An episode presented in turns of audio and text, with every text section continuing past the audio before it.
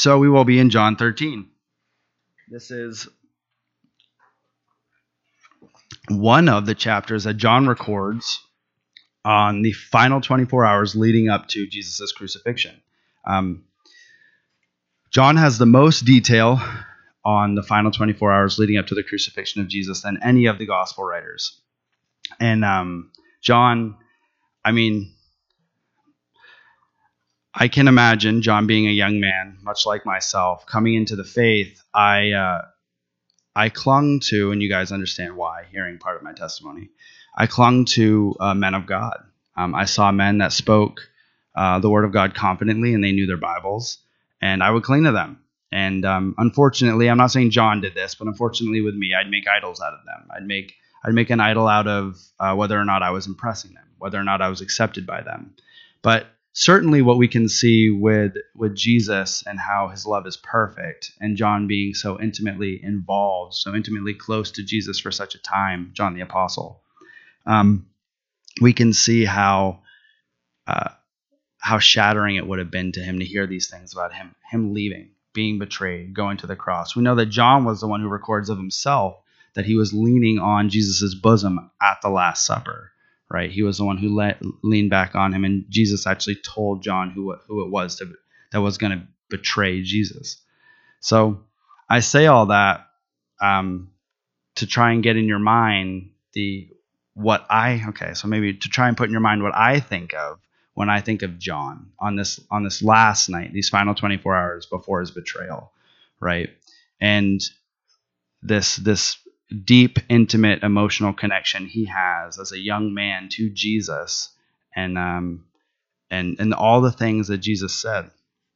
But starting in uh, verse one of 13, the apostle of love, as John is called, he tells us.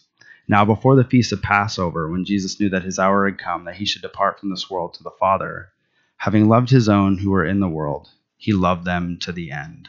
So Jesus, he knew he knew why he come. He knew he knew what his hour was. Uh, he said over and over again, "My hour has not yet come." Right? There were times where he passed through the crowd because it was not yet his time, but he knew when his hour was, and he knew what his mission was. Um, you read in the the declaration to Mary, the birth announcement from Gabriel.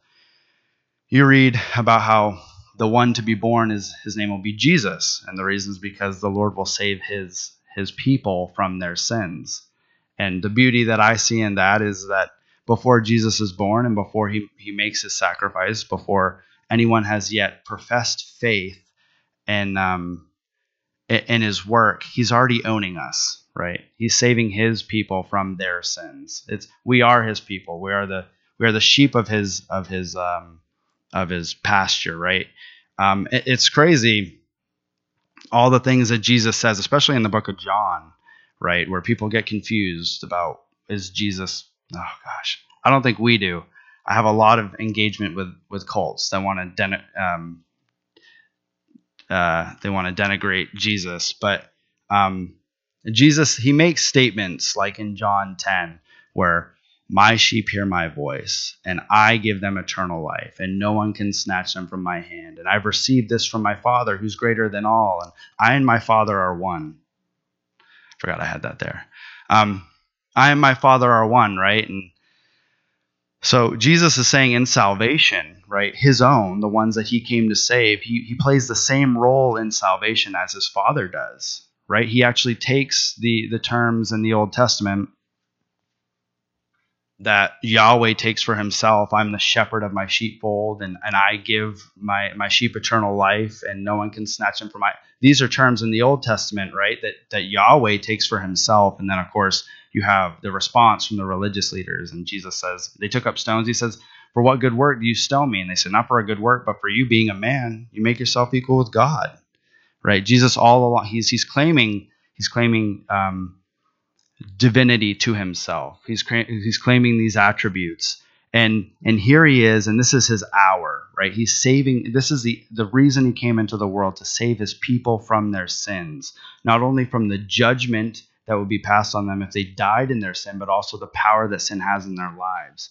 And so he's come to this hour and the Holy Spirit records for us that he's departing from the world to the Father And having loved his own who are in the world, he loved them to the end. He loved his own. He, he takes that, he, he pauses for a moment, right, in this, um, this, this account of what takes place, and it records what's on Jesus' heart. It's love. It's his, it's love for his people, the ones that would would own him by faith, that would come to him by faith, and and would pro- profess him as Lord, which has much more uh, connotation to it than simply master or or um, owner. It also it, it it is it is Yahweh. It is Yahweh from the Old Testament. It's it's those He loves, and um, here it says the Holy Spirit bringing John to record. He loved them to the end. And supper being ended, the devil having already put it into the heart of Judas Iscariot, Simon's son, to betray him. Now I want to stop right there for a moment because I'm sure you guys can recall back in John 6, Jesus is being pursued by the crowds. Um, they're trying to take him, they're trying to make him king. Uh, he, he confronts them, you know, you're just here for a meal, right? And, uh, and then he says, you know, if you want any part in me, you got to eat my body, you got to drink my blood. A lot of people say this is a hard saying. They leave. He asks the closest to him, Are you going to leave also? Peter says, Where would we go? You alone have the words of eternal life right? You alone, Jesus, have the words, and we recognize that. Peter Peter was privy to a lot of supernatural information. He knew this. You alone have the words of eternal life. And, and Jesus spoke in such a way. Remember, the scribes, the religious elite, they were they marveled at the, the words that he spoke because he would say, he would say the Amen. He would say, Amen. Assuredly, truly, truly, I say to you, right? God is the He is the Amen. He is the first and the last. He's the one who speaks with that authority. And here comes Jesus You've heard it said, but amen. I tell you, truly, right? And then all of that to say, all of this authority, and then Jesus looks at them and says, I, you didn't choose me of the 12, speaking of the 12, you didn't choose me, I chose you. But behold, one of you is a devil. Jesus knew that. Jesus knew that when he chose Judas, he was a devil. And it, of course, it reflects it here in, in John 13 he knows that Jesus is in control, right? Jesus has always been in control. He knows people's thoughts. We, we learned that from John chapter 2, um, where people wanted to take him because they, they saw the many miracles that he performed and he didn't he didn't give himself to them. He didn't commit himself to them because he knew what was in the heart of man. He he shows that in John chapter 4, where the woman at the well runs out and says, um, this man's told me everything I've ever done in my life. Could he be the Messiah, right? We know that Jesus knows what's in men's hearts. And here he is choosing to take Judas amongst him, even though Judas is going to betray him. And then you think of the apostles. You think of the 12 that follow him. You think of Matthew 20, James and John, well, actually sending their mother, right? Hey, mom, you know, go go get us in, get us in the, the really tight circle. And um, she comes up and she says, When you enter your kingdom, let my son sit one at your right, one at your left. And he says, You don't you don't know what you're asking me. And of course, we can all remember who was at Jesus' right and left hand when he entered Jerusalem, and it wasn't where they wanted to be, right? He said, Can you drink the cup that I'm going to drink? Sure, surely we can. Said, You don't you don't know what you're asking, but you will. Unfortunately, right? Um, but of course, we know that that God, our Father, has a purpose and our chastisement, right, to sanctify us. A lot of these things occur because they have to occur for God's glory and for our sanctification, and actually for we're actually blessed through it. All that to say, um, the cup that Jesus was going to drink was not something that any of us want to drink. Um, and again, right, Jesus being in control, humbling himself, literally picking the man who's going to betray him to the chief priests, scribes, and the elders to have him crucified. And then as humans, you see the other side of the coin. Us as, as soon as we can, as quick as we can. If we're not there now, I'm sure everyone in the room can think back to a time where, oh, here's my spot to get my foot in, to get the upper hand, to be promoted, to, to be made look good, maybe even at the expense of someone else, right? The the Mount of Transfiguration takes place. Jesus is up on the mount he comes down, and the rest of the disciples are struggling with a demon. They can't cast him out. And they say, "Why can't?" Well, they don't say this before, but Jesus comes down, and he, he's he's flustered, right, by their their unbelief, and he casts out the demon. They come to him, "Why couldn't we do this?" Say, these only come out by prayer and fasting, right? They they move, they continue on their journey, they move through to Capernaum and they're bickering on the way. And here they are, instead of being humbled by what they just experienced at the bottom of, of the Mount of Transfiguration, right? With the demon possessed boy who's casting himself in the fire, instead of being humbled by that, by the fact they need grace always, they can't call on the authority of, that they think they have in themselves, but rather than what comes through God by prayer and fasting they're arguing about who's the greatest in the kingdom. Jesus, what were you arguing about on the road? But nobody answered because they're all ashamed. All I'm saying is we're going to read through this account of the Lord of glory, right, coming down from his place, uh, stepping down, taking on humility. And even those who are closest with him, while they're not in the spirit, they're always looking to exalt themselves. And that should that should be a check for us. What are we doing? Are we looking to exalt Jesus and hope that we get to to just be a servant, to be a slave in his in his in his welcoming party, right? Or are we looking to exalt self? Uh, Philippians chapter two, verse four, starting at verse four says, "Let let not each of you look out only for his own interest, but also the interests of others." And you guys know the rest, right? Paul exhorts us, let this mind be in you, which was also in Christ Jesus, who be in, in Christ Jesus, remember, we're thinking about Christ, who was in the form of God, didn't consider it robbery to be equal with God, but made himself of no reputation and came in the form of a man. Right? He humbled himself, came in the form of a man, and being being found in the likeness of a man, he humbled himself and became obedient to the point of death, even the death of a cross. That's what we're, we're talking about this Lord of glory, right? And then it goes on to say, um, therefore God has also highly exalted him and given him the name above every name. Jesus' name, right? God says in the Old Testament, I'll exalt my word above even my own name. Jesus, the word of God, the name of Yeshua, exalted in the minds of those who belong to God above even Yahweh. I mean, the cults, they want to insult, and maybe you guys don't insult, insert, maybe you guys don't know this, they want to insert other, every other name into that verse, every other name other than the name of Jehovah. Well, if you go back to the Greek, even their own Greek interlinear translations, um, it doesn't say other. There is no other. Jesus' name is above every name, right? that every knee should bow in heaven, on earth, under the earth, every tongue confess that Jesus Christ is Lord to the glory of God the Father. And that is that is this Lord that chose Judas and having and knowing that already the devil had put it into Judas's heart, Simon's son, to betray him.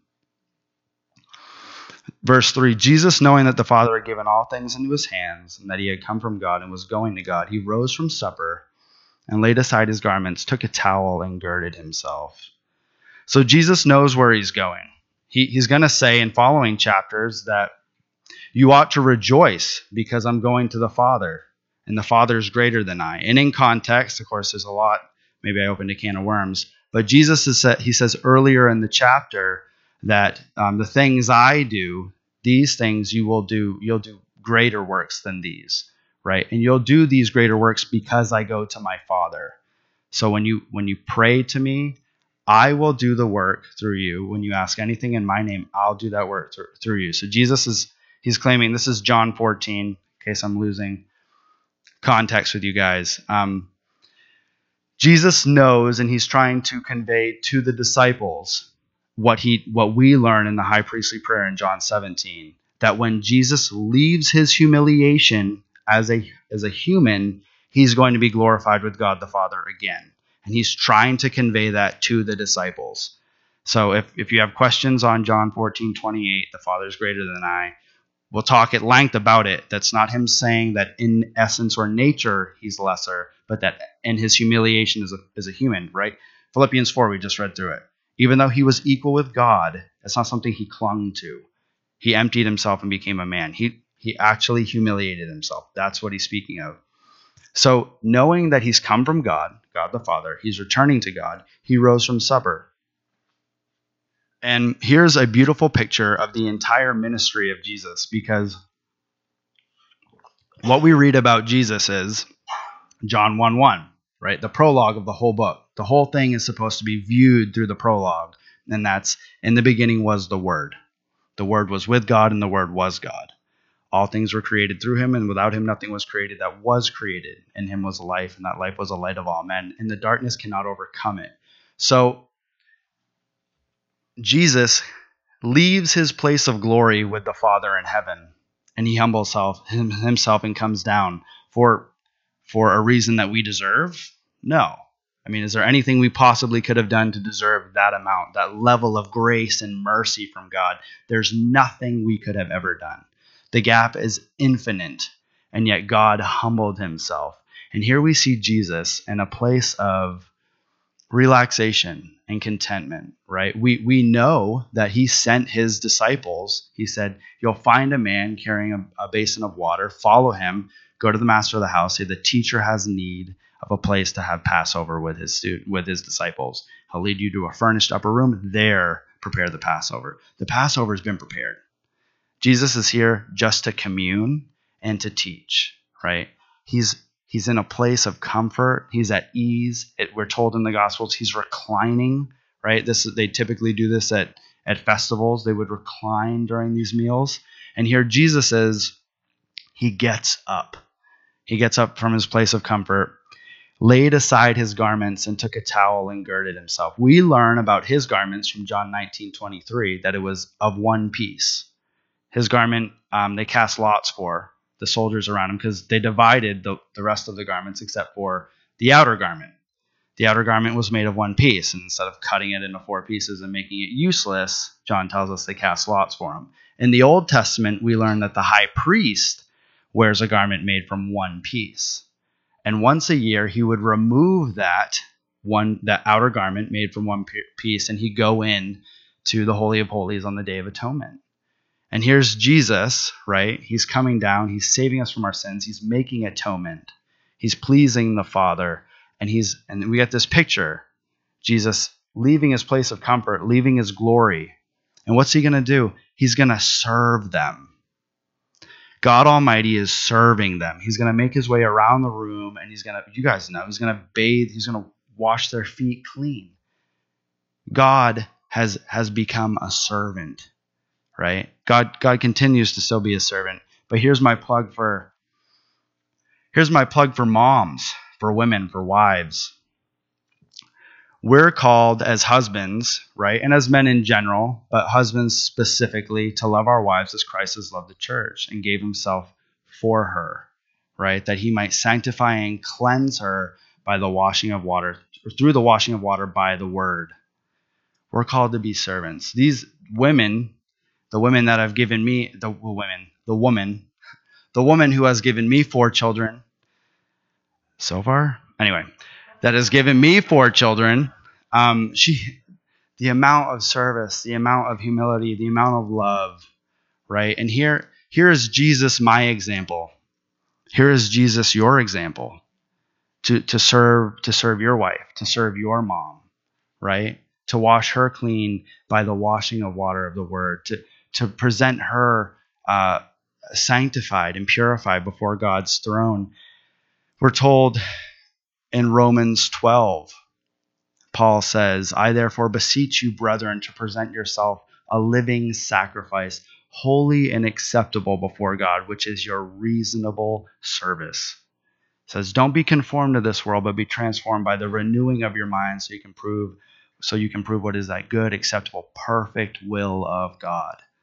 That happens by washing your mind and your wife's mind by the water of the word. Your sister in Christ, wash her mind, speak God's word to her, speak it over her, let it sanctify her. And this is, Jesus is going to say, this is actually a picture of what he's doing. And we get that from other cross references in the New Testament. But here is Yahweh God taking on flesh, right? Stepping down from glory girding himself with a towel, taking it says here he takes off his garment, his outer garment, and girds himself with a towel. And after that he poured water into a basin and began to wash the disciples' feet and to wipe them with the towel which he was girded. Then he came to Simon Peter, and Peter said to him, Lord, are you washing my feet? And Jesus answered and said to him, What I'm doing you do not understand now, but you will know after this. the, the amount of, I mean, we know who God is from the Old Testament, right? Um, we understand God's love further through the revelation of the New Testament, right? So there is this idea of progressive revelation, and that the more God speaks, the more we know about Him. But to think that the God who created everything, we read in um, here on this whole pro-life thing, we read in Isaiah 44 that I, who formed you in the womb, right? Yahweh speaking, I also I stretched out the heavens with the span of my hand. He created everything, created everything by himself. He said, I did this alone. No one was with me. I alone stretched out the heavens with the span of my hand. Um, just a slight off topic. It's on topic, but an apologetic note. There's a slight debate. I can't say I understand it fully. I've there's something to do with redshift and light, and so there's a debate on the actual size of the universe. But so the debate is it's either 13.8 billion light years, the the visible universe, what we can see, or it's it's roughly um, 93.2 billion light years, and that's a really big difference. But regardless, it if it's 13.8 or 93, it's um, still massive. Okay, so light travels at 5.88 trillion miles a year. Okay, you usually hear it's like 186,000 miles a second. Um, I know Will's tried to use illustrations to explain to you how big the number tr- the, a trillion is, right? And I, I, I fact checked him, and he wasn't lying. I heard this in 2012 when I started attending this church. He said that if you spend a million dollars every single day from the day that Jesus was born until, I mean, well, he said it in 2012, but he said till right now, and it still stands true to, to, to today. If you spend a million dollars every single day from the day of Jesus' birth until right now, you still wouldn't have spent a trillion dollars. That's how big a trillion is. You actually wouldn't even you wouldn't even have spent three quarters of a trillion dollars. So light travels 5.88 trillion miles a year, and at conservatively, at minimum, the observable universe is 13.8 billion light years in diameter. And here is this God who says, I created it all by myself, and I spoke it into existence, and I can measure it with the span of my hand right? From my pinky to my thumb, right? And he's taking off his outer garment and he's washing their feet. He takes on flesh, and we beheld his glory, the glory of, of the Father, full of grace and truth. This is Jesus, a servant. And then, of course, you can understand why Peter says, Lord, are you washing my feet? Right? And initially, it seems like this is a very reasonable question to ask. Why are you washing my feet? John the Baptist says, The one that comes, his, his sandal strap, I'm not even worthy to untie, much less touch his foot, right? Because this is this is the Lord who created heaven and earth. And here is Jesus washing Peter's feet. We also see some of Peter's arrogance because he calls him Lord. Jesus says, What I'm doing now, you don't understand. And he goes, You're not going to do it. I'm not going to let you do it right? You're sovereign over everything, but you ain't touching my feet. So that's kind of an oxymoron. But we understand we understand the sentiment. How can we not understand the sentiment? We also understand that Peter's mindset changed. You read his epistles, his entire mindset changes about um, the things that you, you go through and how they produce the you know they produce fruit that lasts eternally. It produces a greater weight of glory. Peter's entire mindset changes but here in this moment he's rebuking peter which peter is known for doing that. But peter said to him you shall never wash my feet verse 8 and jesus answered him if i do not wash you you have no part in me simon peter said to him lord not my feet only but also my hands and my head right? So Peter's like, I want all of you. I want as much of you as I can get. Did he say wash wash me clean? Like, did he say wash everything? He, he definitely said, I need more than just my feet, right? You remember when when Jesus was standing on the shore and they were out fishing all night, they didn't catch anything. He said, Well, cast on the other side of the boat. And this is the first time. This is Luke chapter four, not John chapter twenty-four, I think. Um, this is the first time, and he casts over and then when he gets in front of Jesus, he falls on his face, proskuneo, he worships him. He said, Lord, depart from me. I'm a sinful man. I'm a sinner. Right? That's Peter's, that's his reverence. That's the respect he has for Jesus. And so Jesus saying to him, Well, if I don't do this, you have no part in me. So he says, Wash more, wash more of me, right? We know from Revelation 1 5 that we're washed by the shedding of Jesus' blood. That's what cleansed us. We're actually we're washed simply through faith. In John 15, 3, um, we're bathed clean, right? Jesus said that you're clean from the word that I've already spoken to you. Belief, receiving it in faith. That's what makes us clean. Jesus is here saying, he's going to go on. In verse 10, he says to him, He who is bathed needs only to wash his feet, but is completely clean, and you are clean, but not all of you. And that's in reference to Judas, because he didn't receive in faith what, Ju- what Jesus was doing, right? He decided to go the way of the world. Um, but the rest of them, they've received, and by by grace through faith, he's he's bathed them completely. But what he's saying is, you need to keep coming back. You need to keep being washed. You're going to walk through this world, right? And you're going to track dirt. You know, God needs to walk. He needs to cleanse your mind of that. You're only going to present yourself as a living sacrifice if you're in God's word daily. I've had, you know, I'm going to say something. It's going to sound legalistic, but it's not. It's scripture. but there's you guys know Psalm 1. Blessed is the man who walks not in the counsel of the ungodly, nor stands in the path with sinners, nor sits in the seat of the scornful, but his delight is in the law of the Lord, and on his law he meditates day and night. Goes on, the psalmist says, That man will be like a tree planted by the rivers of water. He will bring forth fruit in his season, and his leaf shall not wither. Everything that he does shall prosper. Why is that? And you guys know this isn't health, wealth, and prosperity. That's not what I'm preaching. I'm preaching the word saying everything you put your hand to when you delight in God's word is going to bring forth fruit. The psalmist says he delights in it day and night. When it starts, I mean, Galatians 6, it makes that point. Don't be deceived. What a man sows, you will reap. Ephesians 4 says that we should add to our godliness more godliness. We know that um, sin leads to more sin, and godliness to more godliness. The person who purposes it in their heart and mind to make Jesus their center every day through the word and prayer, you'll get to a place, and it doesn't take long. You'll get to a place where not having that hurts. You, you want it. It is your delight. It becomes, it's like, it's like, I mean, God does this with our with our physical nature your palate changes based on what you eat.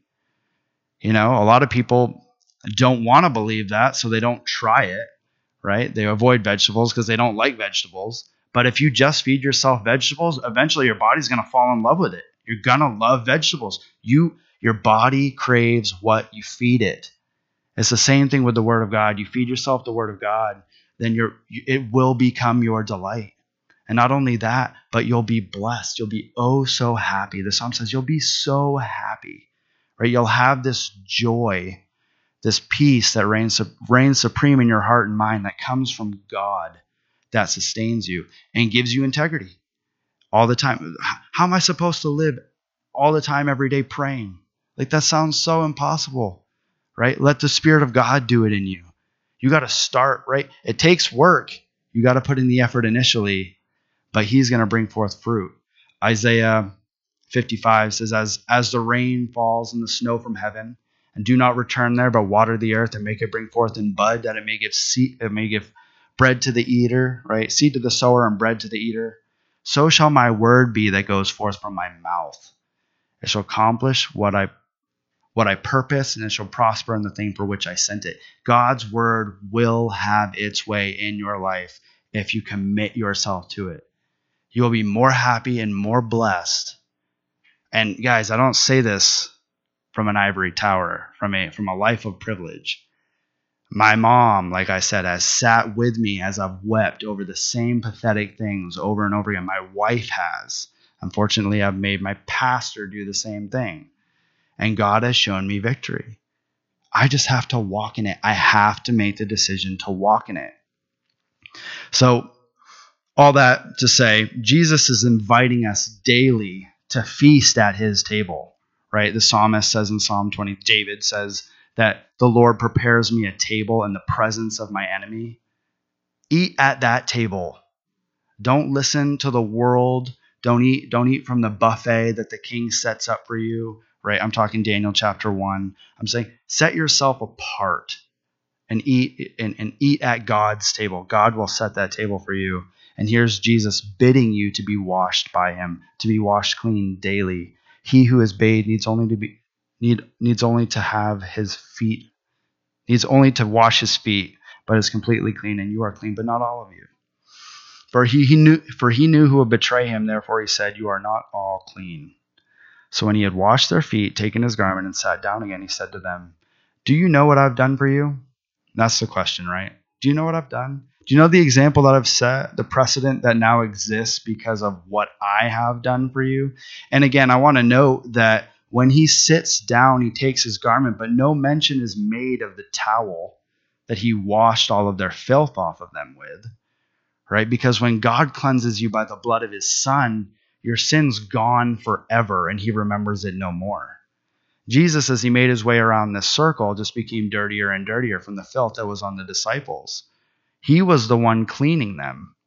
And then upon sitting down, he takes his glory back to himself. He takes that outer garment, right? A picture of, of the high priest in the Old Testament go in on the, the day of atonement to make atonement for the nation, bearing their iniquity before Yahweh, right? Jesus, the same picture going on here. He's taking he's taking his garment back onto himself, and those the sin, the filth, it's gone. It isn't being spoken of. God doesn't bring it back up. So I say that, right? Keep keep be confident and keep a short account with God because you can go to God for grace and mercy in time of need and he'll give it to you. You you approach God in sincere repentance, sincere repentance, right?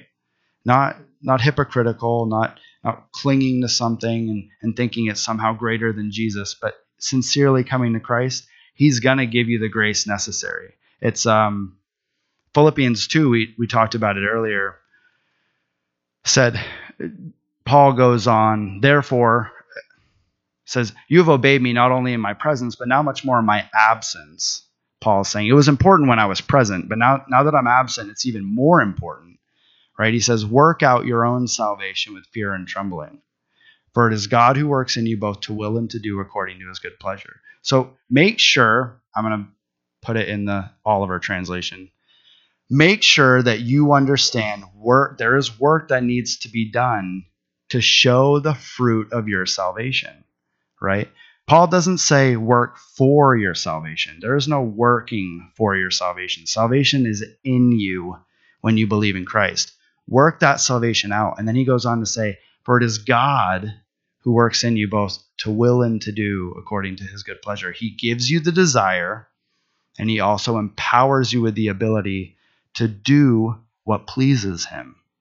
Right? These are the things that this is our faith, right? This isn't religion. This is relating properly to Jesus Christ. Humility and faith. These things we walk out. God gives us certain things, we need to walk in them. God gives us freedom, we need to walk in it. We need to walk in freedom because we know that God has given it to us. So, um, sitting down again, do you know what I've done for you? right? What precedent? It's it's the question. It's uh, do you understand the object lesson, right? He goes on to say, "You call me teacher and Lord, and you say, well, for so I am." Right? You recognize I'm above you, and you're you're you're under me, right? And if if I then, your Lord and teacher, have washed your feet, you also ought to wash one another's feet, right? I've taught you a lesson. This is this is I've humbled myself. Now be self sacrificial in the same manner. We hear it over and over again in Scripture, especially in the book of Hebrews about Christ's divinity, right? And then humbling himself, right? He was he's he's supreme. To to which angel did God ever say, Today I've begotten you? Right? And yet then Jesus makes himself lower than the angels. He makes himself like us and he serves alongside of us. He, the author of the book of Hebrews, he, he makes that that he draws that illustration of of the su- the supremeness of Jesus and then the humility of Jesus over and over again. That example. So do you understand this example I've taught? For I've given you an example, 15. And of course, I keep saying example. Jesus said example. Verse 15 says, For I've given you an example that you should do as I've done to you. Right? So is it is it necessary that we wash, like literally wash one another's feet? Um, in this culture, that was given to the lowest servant in the house. You wash, and actually, I I believe um, that it was actually a job unsuitable for a Jewish servant. It had it had to be a foreign servant, a foreign slave, right? That would actually they would make um, to wash wash the the feet of people when they come in. Um, I'm, but I could be wrong on that. I'm, I thought I read that in a commentary, but I'm just going to say it was at least the job of the lowest servant. That's a point that we should make. We should we should recognize that job was given to the lowest servant, and that's why John makes the statement that he makes. So, in you know, there's there's we have examples all through the New Testament of what the apostles did, what they gave themselves to, the the breaking of bread, the teaching of the apostles' doctrine, um, prayer, and um, the word, prayer, fellowship, the word, the breaking of bread. Right. So we, we have this Acts two forty two, the things that they gave themselves to, and there's there's actually no mention of washing one another's feet. Uh, there is a mention in one of the pastoral epistles Paul's writing, he's saying there's a, a wife of a deacon who ought to give herself to the washing of the saint, the, the, the feet of the saints. And culturally, it's just it's servanthood. Give your give yourself to a life of serving, and and that's what we're called to. Jesus has set the precedent, and he's asking us to follow the example. So when he says, "Most assuredly, I say to you, a servant is not greater than his master, nor is he is who is sent greater than the one who sent him," He's saying, Look, if I do these things, am I greater than you? And yet you're unwilling, right? If, if we stand in a place where we think so much of ourselves that we're unwilling to love and to serve and forgive those in the body, by default, we're saying we're greater than Jesus. That's what we're acknowledging with our body, with, with our actions, is that we, in fact, we we think of ourselves as being greater than our Lord. Our Lord saying, "Don't don't behave this way." Right? If you know these things, he says in verse 17, blessed are you if you do them. So blessed are you if you keep these words. If you if you esteem Christ highly and then seek him for the grace to walk in the way that he's called you to. Laying your own will down. And this again, this goes this goes to me. This goes to husbands. It goes to wives, but on Mother's Day, we can we can drill the husbands home, right? This goes to husbands. You know, lose your will, die to yourself every day. Serve your wife, right? Be grateful for what they've gone through, especially if they're the mother of your children, right? The the sacrifice that they've made to bring life into the world. Having your own name, your last name, right? And even surrendering that Jesus is, is setting an example and he's calling us to serve in the same way. There's guys, we're never going to be able to serve like Jesus did, right? There's there's no amount of humiliation we could ever put ourselves through that would compare to what Jesus did. But what Jesus is proving is there's no task too menial for a Christian. You can do anything and everything and it brings glory to Jesus. Right? And if we're living to glorify the King, we can't be robbed of our of our joy. Jesus Jesus came that that we might know him, we'd know God, that our joy might be full, that we'd receive the water that he offers and from us would flow torrents of living water that we just leak on everybody else.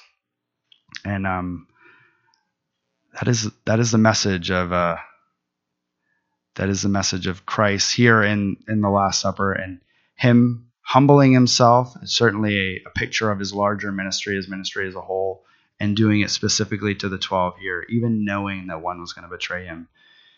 Can you can you guys imagine washing the feet of someone who's going to sell you for the price of a slave to have you crucified? We can serve our brothers and sisters in the Lord we can serve our family. We can die. We can die daily. Amen. Let's pray. Father, we thank you for your word. We thank you for your son. We thank you for him coming, bringing the words of eternal life, Lord. We thank you for the ones that knew your voice, Lord, and by knowing your voice, when hearing Jesus' voice, they knew that he was from you. We thank you that he is the continued revelation of your love to us, Father. We pray that all day we would live in the place of pouring out on others.